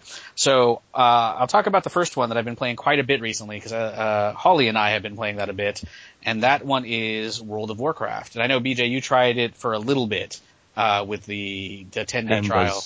Yes, with Pandaria 10 day trial type thing. Um, but yeah, World of Warcraft Pandar- uh, Pandaria, of course, is the latest expansion, has been introduced a, a lot of new things to the game. Um, and one of the one of the things that's both good and bad about it is that most, uh, I, I, maybe not even most, well, I would say most, most of the new stuff you can really only get to once you're level 90. A lot of the new content you can only do once you're max level. Hmm. I Uh, think that's a strength rather than a weakness. well, in one sense, yes, because um, because in game is always a big deal for a lot of video games. I mean, look how Star Wars kind of crashed at the end game, um, and and that is definitely a strength. One of the bad things about it, though, is that I know some people who've tried it, and because they were using like the trials or the tests and stuff like that, they couldn't get to that because they're not allowed to do that with the trials and the tests and stuff that they used. But yeah, uh, I think I think mostly though that's a good thing. But they also introduced a lot of new adventure types. So it's not it's not just like gather, kill, whatever, whatever. There's actual new mechanics for stuff, like which they kind of did before with um with like machines and, and vehicles and stuff like that. You got more of that. You have now you have a Farmville type game, which is weirdly addicting at, at you know especially early on, and you've got a, a Pokemon game. And the Yeah, po- they had they had a zombie versus flowers they- too yes, at one they, point. yes, they do. They still have Plants vs Zombies there. which Yeah, that's also- what it is. That's actually what introduced me to Plants kind of out of the way. Yeah, but that's what introduced me to the game Plants vs Zombies. Actually, the the WoW version, which I really liked. Um, and then I went out and got the actual game. But uh, yeah, so it, I, I've been really really happy with Pandaria so far. I hit max level. Um, our guild is tiny, so we don't get a chance to do like dungeon stuff like that. But we have done scenarios. So they introduced like these mini dungeon type things. And I actually started playing um, in the Paizo Guild on another server uh, with some with some of the Paizo developers, uh, Wow. which is kind of interesting. And I I created a monk last week, which is one of the new character classes that they did, and I've gotten to level 50 so far. Um, and monks are awesome. That's that's pretty much what I have to say about that. Um, Are you are you a panda? no, I'm not actually a panda. What? No, I, I made a panda I know, monk. right? I, I made a panda monk on our on our actual on our regular server, but I, I chose to be a human for a number of reasons on on the other server. One of which is all the reputation bonuses because I didn't want to have to grind reputation again on this other server. Wow. But um, but yeah, no, Holly, uh, what, what did you what what what have you uh, thought about Warcraft so far? Well, in terms of what? what, what do you what do you like about this? Because you you play a lot more than I do. Oh, okay. So just in terms of general. Yeah. I am totally here to evangelize for my pandas because I, so I played Warcraft when it first came out and then I didn't play it from through Burning Crusade and then through Lich King and then we started again sometime couple months after Lich King, I guess. Right. All right. Um, and then we played through Cataclysm, and that was all fine. It was nice. But when Pandaria came out, it was beautiful. Um, I definitely have in, you know, I lived in Japan. I, I have a, a fondness for Asian things, but the world is just glorious to live in, if that makes sense. Um,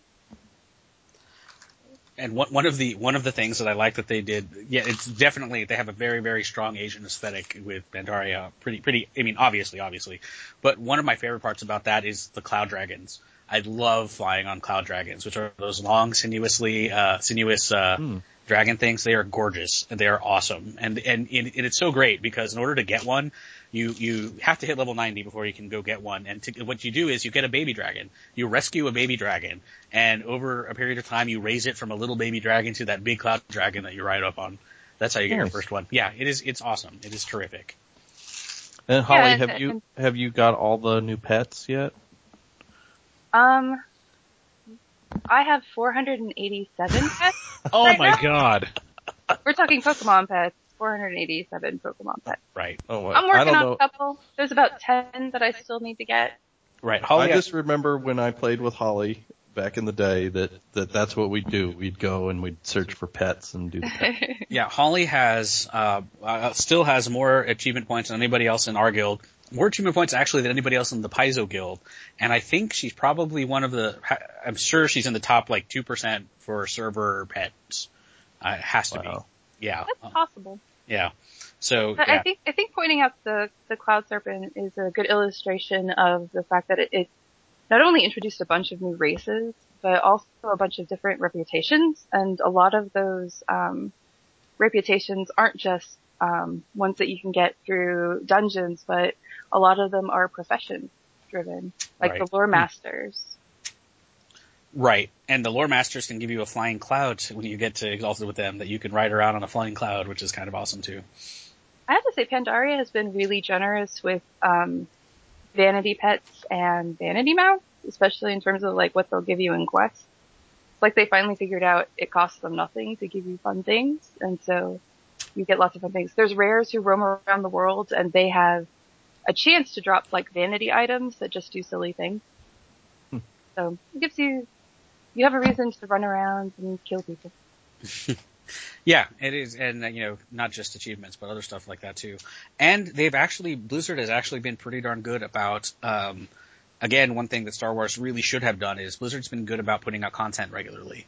So just as we, you know, and we, we, we did get to Exalted, you know, almost as soon as we possibly could with all the different factions. And when I say we, I mean Holly. Um, I, I am still not Exalted with all the different factions in Pandaria. Holly did, but Holly got there like pretty much as fast as you possibly could. And I think that week they came out with a bunch of new content. Landfall, right? Landfall, yes. Actually, I think Landfall kind of encapsulates some of the best qualities of Pandaria. Um, because basically it, it came out with the 5.1, right? 5.1 Yep. was Landfall. hmm Um, and so the Horde and the Alliance have arrived in Pandaria, and as far as I'm concerned, they both need to just go back and go home. But that's kind of what the story is about. Um, so in terms of, um, you know, coming with them, coming with their reputation, they had daily quests. And I think one of the things about Pandaria is where you used to have a hub of daily quests that would maybe be like five quests. Now the hubs are have a lot more varied um, paths for quests. There's a lot more daily quests, so you don't quite get as bored. But even as you're gaining reputation with um, Shield Wall for the Alliance, because I never play Horde, um, it unlocks story quests along the way. So, and not even just at like you know your normal honored, um, revered reputation, like those uh, waypoints. But in between each of those waypoints, you go back and you see that hey, I've got a new story part of the quest, which is really great. And I, I, was- I was talking to Carlos. I don't know how much of the story I should ruin, but you know, you end up going to wake up the Monkey King, and Hmm. um, you go to Dalaran and see the huge battle take place over the control of Dalaran and Jaina, and um, it's a pretty epic storyline that goes on there, and it ends with, um, well, Yeah, no, you didn't want you didn't want to spoil it, but you I don't can want to spoil the end, but but, you- but I you- love but- the end. yeah, and you can do some cool things like you meet and go talk to Garrosh and you go talk to uh, the the horde leaders and the alliance leaders during the quests and stuff like that, which is which is also kind of cool. I mean, Pandaria is awesome for story. Um, and although story alone can't, uh, I don't think can save a game necessarily. Uh, again, Star Wars, I love the story, but the game eventually I, I couldn't, couldn't do the end. Um, the story in Pandaria is really great, and I think that they did a very good job with that, and, uh, that's just one of the things that is why I'm still playing at the moment. I mean, one of course, I feel they they created such a full world, you know, and and there are things that you run across in the world that are there for no other reason than just to enjoy them. Right. Um, when you climb to the top of Mount Neverest, which is this huge mountain in Kunlai, there's this black serpent that flies around, and it's just really beautiful. Or um, you're fishing off of the coast of Kunlai, and all of a sudden you see a ghost. Uh, A- flying ghost flying turtle. through the air. it, it, and it is the sweetest thing. Uh, yeah, there is a flying ghost turtle named, uh, Lonely George, is that right?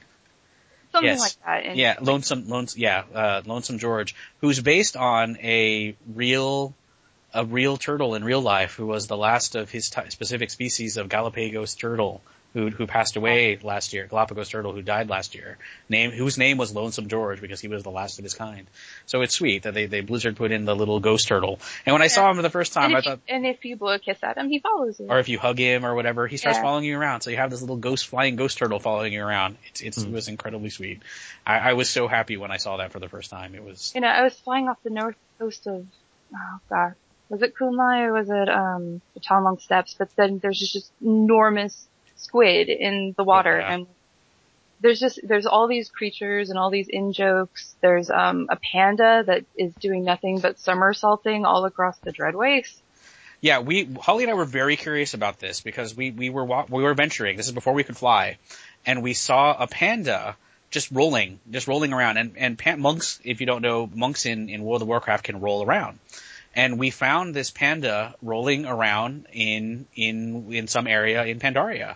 And we were like, what? Why is this panda rolling around? So we followed it and we figured out that it was just rolling around everywhere. And the panda's name was Adele. So we don't know pop culture that well, is basically what it is. But apparently it is a song called, and the place was called The Deeps. That's where she was rolling. Apparently the, the singer Adele has a song called Rolling in the Deep. Yeah. All right. Uh, all right, it's a little But it, meta. it sounds, yeah, it sounds silly, but it's just, it goes to almost sort of like, it almost seems like the developers had more of a sense of joy and fun when they were developing Pandaria. Um, cause when you're in Cataclysm, and especially, I felt that way really about, um, Northrend, was going there was just kind of bleak. You know, it was all, it was dark Viking stuff, or, you know, it was just, you know, wastelands of snow and it was just sad. And cataclysm there were some really funny quests that you could find every once in a while but i mean it was just there was something very sad about all of the areas. Everything was sort of dark and destroyed and basic. And pandaria is like a joyful place to be in Yeah, Cataclysm. I was not. I was not too fond of Cataclysm. I didn't like the changes that they did with healers, and since my main guy is a healer, I wasn't too thrilled with it. They and the made- firelands in the Firelands, like their big in-game daily quest was in the Firelands, and I hated those daily Firelands quests. Mm-hmm. That felt like a horrible, horrible, horrible grind, and I didn't finish it. Holly did, of course, because she finished Oh, everything, but I didn't. And so I was. That, that's one of the things. And Pandaria is nothing like that. I mean, I, I I really actually like going and doing the dailies and stuff, and there are just so many you can choose to do. Um, and this won't make sense to non-WoW players, but you get Valor points from doing dailies now. yes Uh, not a ton, but there are so many dailies that you can get. I mean, we've we've bought Valor gear, uh, like really high end gear, just from doing daily quests for a long time. yeah So- i just i hate pugs i hate them And so much people don't know, PUG stands for pickup group. Right. And, and so we never, because we would, we did the dungeons sort of, we didn't do them in Cataclysm really because they turned out to be so long Right. and kind of torturous. Um, but they, but you get so many, um, really nice things from Reputation and being able to have those dailies that give you those Valor points means that you can get the really good gear without having to deal with Fable. 'Cause I'm not a Fable person. Right. Yep. Anything else you want to say about Pandaria, Holly? You- or JJ? Almost have me sold to go back to WoW, but Well, I just don't know if I'll ever do it ever again. well, try the ten day Oh. thing. We can we can send you a thing. You can try the free one if you want. yeah, I, I Yeah, tried I think I think they've sent me stuff before, mm-hmm. so I, I've tried it, JJ, and it was okay, but it didn't it didn't capture me. It I, I did the ten days. I kind of ran around, but it you know it felt like it felt like wow. I mean, don't get me wrong. The the uh, the stuff that they've added is nice, but you know I, I feel like I'm just kind of done with that game. So Yeah, that might be the case for you. But again, you didn't you didn't get to the in game stuff, which I like I said, I think that's one of the failures that, that for them right now is that a, most of the really I thought the stuff got mostly in- more interesting once you hit level 90 and beat all the areas. and that's very possible. Yeah. So So let's cover other Did, gaming did you news. get, did you get out of the Jade Forest when you were playing? Um, I don't remember where I got out of. I think I did get out of the Jade Forest, but I'm not entirely certain. Yeah, they had some weird restrictions on the 10 day thing, which I thought was weird, like level restrictions and and stuff. Which I, I, I got to a certain point in the chest in the quest chain. I wasn't sure where I needed to go right? because it, it split off in two different directions, and and I'm used to WoW being a little bit more linear in its quest chains. And at a certain point, I got dropped off, and I was like, I, I don't know where I need to go at this point. So I'm Yeah, little, it actually it did, but both of those um both of those splits are valid. So I did one and then I went back into the other, which was kind of nice because it spread that out, so you didn't just finish everything boom all at once. Yeah. So um I mean. I, I might go back to it if there's a lull um, and stuff, but right now, uh, JJ and I are a little bit preoccupied with Path of Exile. mhm. right, and that's and, and I'm playing that. That's the other game that I'm playing. So, for Path of Exile- Exile is what Diablo three should have been.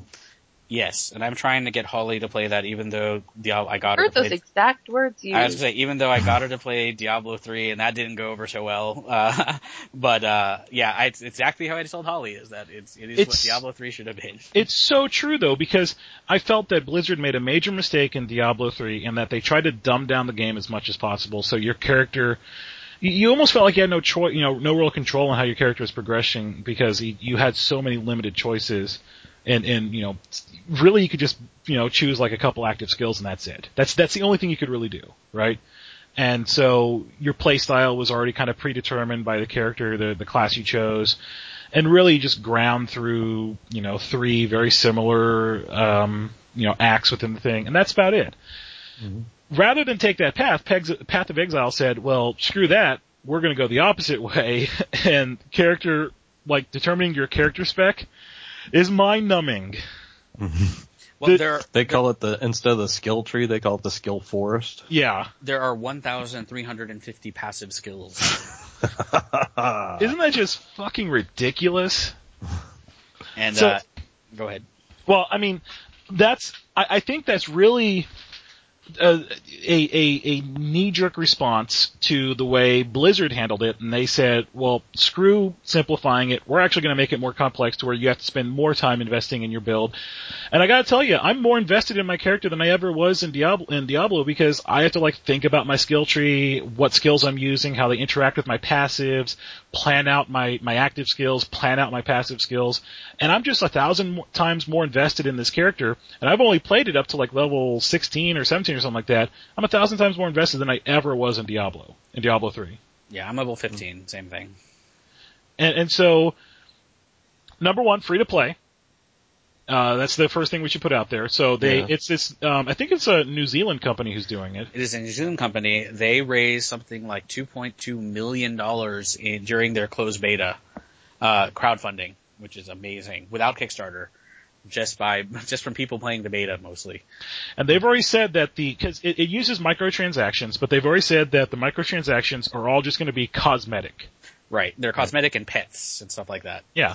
And So- they specifically use the phrase ethical microtransactions all over the place. Which I think is great because as we saw with like the Star Wars free to play, or that was just horrible. Right? Yes, yep, we talked about that. And so in this one, they're saying, you know, here's the game. You're free to play the game. If you want pretty stuff, you can buy it. If you don't care about that, just play the game. And I think it's working out really well for them. Right, and uh, so you have that skill tree for passive skills, and then for active skills, what you do is you equip skill gems, and which means that you know you get them by chance and from buying them and from trading with other people and then things like that. But that means you can get any skill at all. And you can get any, yeah, you can get any active skill because that's where you know you're you're co- you're come from the gym, so you can get like a warrior skill or you can get a witch skill or whatever. But you, the passive tree is shared. Your class determines at what place you start on the passive on, on the skill forest. Right. but you can branch out and like the marauder, the quote unquote marauder is like the barbarian, but if you go down a certain pla- path in the, in the marauder, you can actually go and become a caster also, or you can become a range guy. So you actually have access to all of the passives. Your class just determines where you start on the skill forest. And so that opens up a world of possibilities. Right, and there there are six classes. There's uh, and each one has some reputation, some connection to strength, dexterity, intelligence. Marauder is strength, and they're they're uh, that is that is where they start at the strength section. Yeah. Ranger is dexterity, witch is intelligence, and then there's the three kind of between classes. So there's duelist, which is strength, dexterity, Templar, which is strength, intelligence, and Shadow, which is dexterity, intelligence. And basically, your class does a couple of things. One is it's what you look like, and like it, you actually have an avatar that is based on that class. So uh, you so like the duelist is a guy. I think there's two females, right? The ranger and the uh, witch are both female, and then the rest are male. Uh, so that's going to look the same, although your the clothes you wear will also change that. Uh, but other than that, that's that is the only thing that's the same. I mean, you're, you're you have, you can have because of that giant skill thing. Every character can play completely different from every other character, even of the same class. So it depends on the gear you play, and then the gear itself is is is um, developed towards either you know going to be purely int based, purely um, dex based, or purely strength based, or within the hybrids, giving you a little bit of both, right? Some armor and evasion, or some armor and some shield, or or the uh, the energy shield stuff, right? So you really get to customize how your character develops down these various paths. I, I find it to be infinitely more well thought out than what Blizzard ever even tried to do with Diablo which is shocking to me because they had such a long development mm-hmm. time behind it, and that's what they gave us. And this just seems so more complex, well thought out, interesting, right? And it and it came out, you know, faster than Diablo 3 ever did. I think Diablo 3 was made to make Blizzard money. I don't think Diablo 3 was made to be a game that everybody would want to play. That's just that's just horrible though, isn't it? I think so, yeah. Doesn't that speak to what they think of their fan base? Sure. Okay. I mean, yeah, th- yeah, yeah, and didn't they? Didn't I uh, see? I I didn't play Diablo even long enough to really determine. Don't they? ha- Didn't they have a way you could spend money like in your real life auction house type? they thing? had a real life money auction house, which was See, just that's- horrible. Yeah, I think I thought I thought so. And then when I heard that they implemented that, I was like, uh, that's just that's just a money a money grab. And and they Yes, got a and cut they took off. they took a cut. Right. That, that's what I mean. That's what I mean. Is like yeah, that that all that was was a money grab. And here's the really fi- thing I find weird: Path of Exile looks like it has better graphics than Diablo 3. I mean, I, maybe I'm just m- misremembering Diablo 3, but it it looks like a better game. I think Diablo 3 is more cartoony and Path of Exile is more dark. Yeah, they definitely have a different style. Uh, Yeah. graphic wise, I'm not sure which one uses more graphics resources. Honestly, um, I am I am playing on the same computer, and they both they both use a bunch because I have everything maxed out. So it's kind of hard for me to tell. But yeah, I actually do like the aesthetic better for Path of Exile than I did for Diablo. Well, don't you remember when they released the first screenshots of Diablo 3? The the the audience was really pissed because it didn't seem dark enough. Because Diablo Yes. was always a pretty dark and mm-hmm. gritty game, Yes. and and it was too bright and it had that cartoony feel, and everyone was really upset about it. And, and Blizzard was like, "Okay, we'll make it darker." Right. Path of Exiles like did that in the beginning. Like, it's going to be a dark freaking game. right. No. So yeah, no, I it's it's a game it's a game I'm enjoying. It's free to play, so that's pretty interesting as well. So really, there's no reason not to play it because Right. the you know free to play. All you got to do is sign up and make an account, and you know download it. You get to play. The microtransactions, like we already said, cosmetic only. So you can play with your friends. We, well, that's what we've been doing. Is we've been playing through all the acts together, and it's been a lot of fun. Yeah. Well, I've been playing with Jim, and yeah, that's been pretty interesting because he he played in the closed beta, and he played for quite a while in the closed beta, so uh, he knows basically what to do, and has been I've been going around with him. So yeah, I mean, and we got to level 15 in two days, uh, so that's not anything there. I mean, is it's so it's it's still technically in beta, quote unquote. I think at this point. But there's no more character wipes. Yeah, they're not going to do any character wipes. So with a character you make now is going, you can have that at release. And I think the reason they took it out of beta is because they're charging money for the transactions now, and people wanted to be able to keep their characters. I think they started to realize that they have a real winner on their hands because it's been getting a lot of publicity recently. So they're like, all right, mm-hmm. we need to go in sort of a semi-release state, right? Yep, yep. And this open beta, I mean, they've they've announced it. It started January 23rd, and they, so far it's been great. I mean, the servers have been able to handle it. The network stuff has been decent. Um, they've they've had a couple of days where they've had connection issues, but nothing major, and certainly better than Diablo did at, on its first couple days. Isn't that just shocking? It is shocking, yes. Considering that, you know, Blizzard, when Diablo and when StarCraft, the first games came out, Blizzard was the pinnacle, the cutting edge of network technology. They developed stuff for networks specifically that improved networks for like the world. And yeah, that there's the, that that this kind of that this indie company did a better job with network stuff than Blizzard did is kind of embarrassing. Hmm. I, I think it's incredibly embarrassing that that a company basically was founded by people who were that upset on the release of Diablo 3 that they were like, we're Yes. going to do it better, and they ha- they have, and they're making a shitload of money at it. Yep. So Yeah. yeah.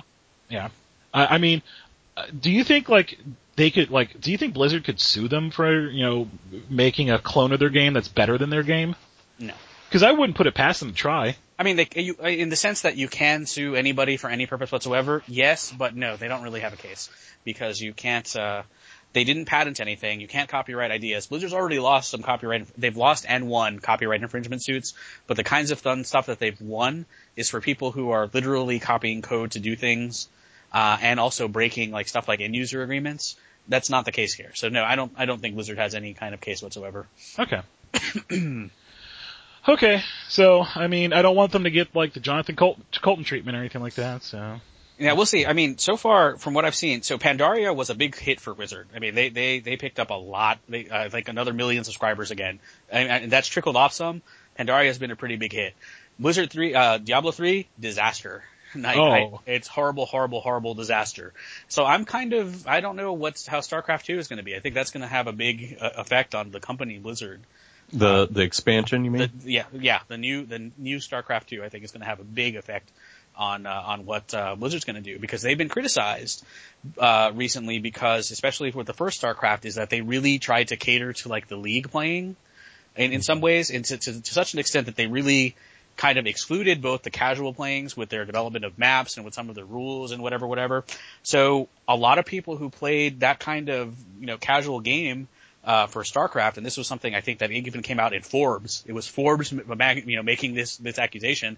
Those people who played StarCraft uh, ended up going to games like um, like uh, League of Legends. yeah, and League of Legends has been doing better in enforcing the rules. They kicked out. They recently put permabans on like four of their major um, tournament players for uh, misconduct. And no, now those players can never play again ever, even if they sign up for new accounts. They have a perma life ban. Right, and not only that, but Wow. League of Legends has been very innovative in trying to um, improve community behavior. Yeah. So it, it they both punish people who behave badly and reward people who um, who behave well. And they actually have like academics working on this, like MOBA Fire, the company who does League of Legends, trying to figure out how how can you build a good community. And it's been really successful. So yeah, so I, I you know that's one of the things is that that Blizzard has not been doing that, which is again it's a it's a situation where you have these big monolithic not monolithic, but there's basically this big companies making their business decisions for whatever, you know, make money, whatever reasons, and bad things happen. And that seems like a theme that we see a lot around here. Well, it's becoming more prevalent from Blizzard. Remember when one of the original creators of Diablo came out and criticized it for Oh, its yeah. inventory management, and the actual people who worked on Diablo 3, he he was very polite in the way he did it, right? He he was very restrained. He said, you know, I, I have some problems with the inventory system and, and their item management. I think they made missteps there, blah blah blah. Very neutral, you know, very very well formed opinions that a lot of people agreed with. And what did the uh, creators of Diablo 3 came out and do? Do they get on Twitter and Facebook and they just cuss this guy out, right? And and that is not the way to engage the community. And and it just I, I think it made them look really bad that they are not willing to own their mistakes. They think they're you know gods of gaming, which they're obviously not, you know. And and I I don't know. I I think they're making a lot of missteps in their business, and that they're just relying on World of Warcraft to just be this cash cow. So that's that's that's my opinion in a nutshell. So.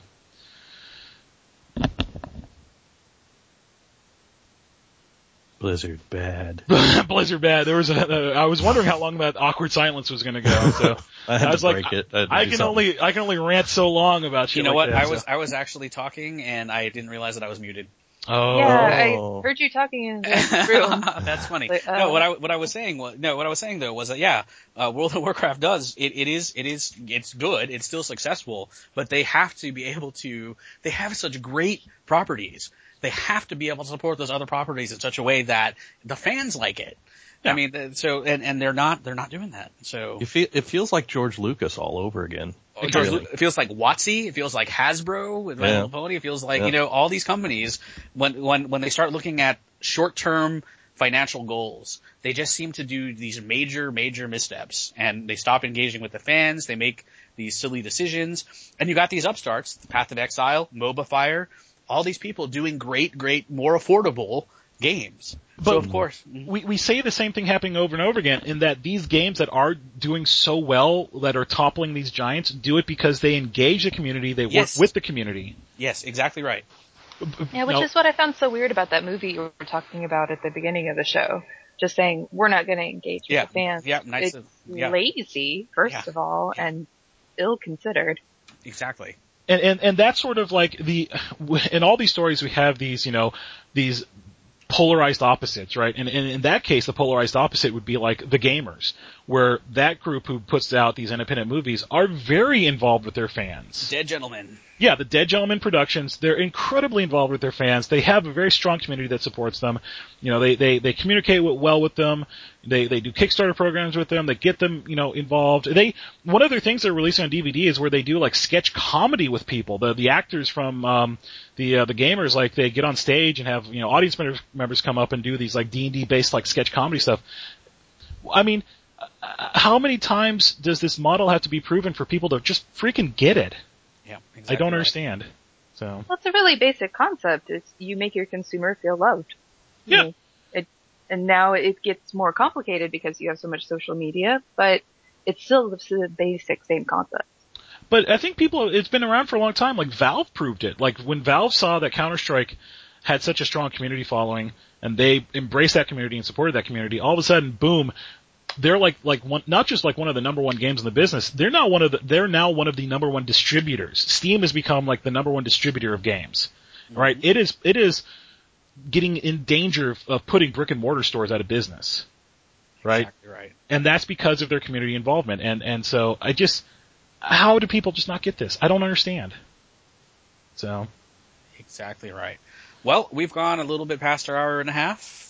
Are we ready to wrap up then? I think so. Um, so we'll try and um, get it done. Uh, the next podcast done more than what are we now? Two months since the last one, something a like month that. Month and a half, yeah. month and a half. So we'll try and well, Carlos and I will talk about it. We'll get some more guest stars on. Uh, we I think we'd be more than happy to have both Paulie and JJ back on. You guys have been great this episode, so thank you very much for coming. Thank you very much. Thanks for having us. Thank you. You can reach us on Twitter at COTB1. Um, I promise I won't cuss out any more celebrities on that on that Twitter account. Yeah, I know, But it I- so well. It- it- yeah, no, I was, I was, uh, I was actually, I was like, oh, I should see if BJ's been Twitter. I'm like, what? So, Yeah. so those of you who don't know what I'm talking about, you should go and look at our Twitter. So I, I apologize for that. So I won't be doing that anymore. But you can uh, reach us at COTB1. Um, you can also. Oh, I'm sorry. Good. It says you can find us at comingoutofthebasement.com. And you can email us at podcast at comingoutofthebasement.com. We really do appreciate any comments or suggestions. If there are any topics you want us to cover, we're more than happy to. Yes, yeah, comments. We will respond to comments. Also. Absolutely, absolutely. So, um, from from everyone at uh, coming out of the basement, uh, have a great week. Thank you for listening.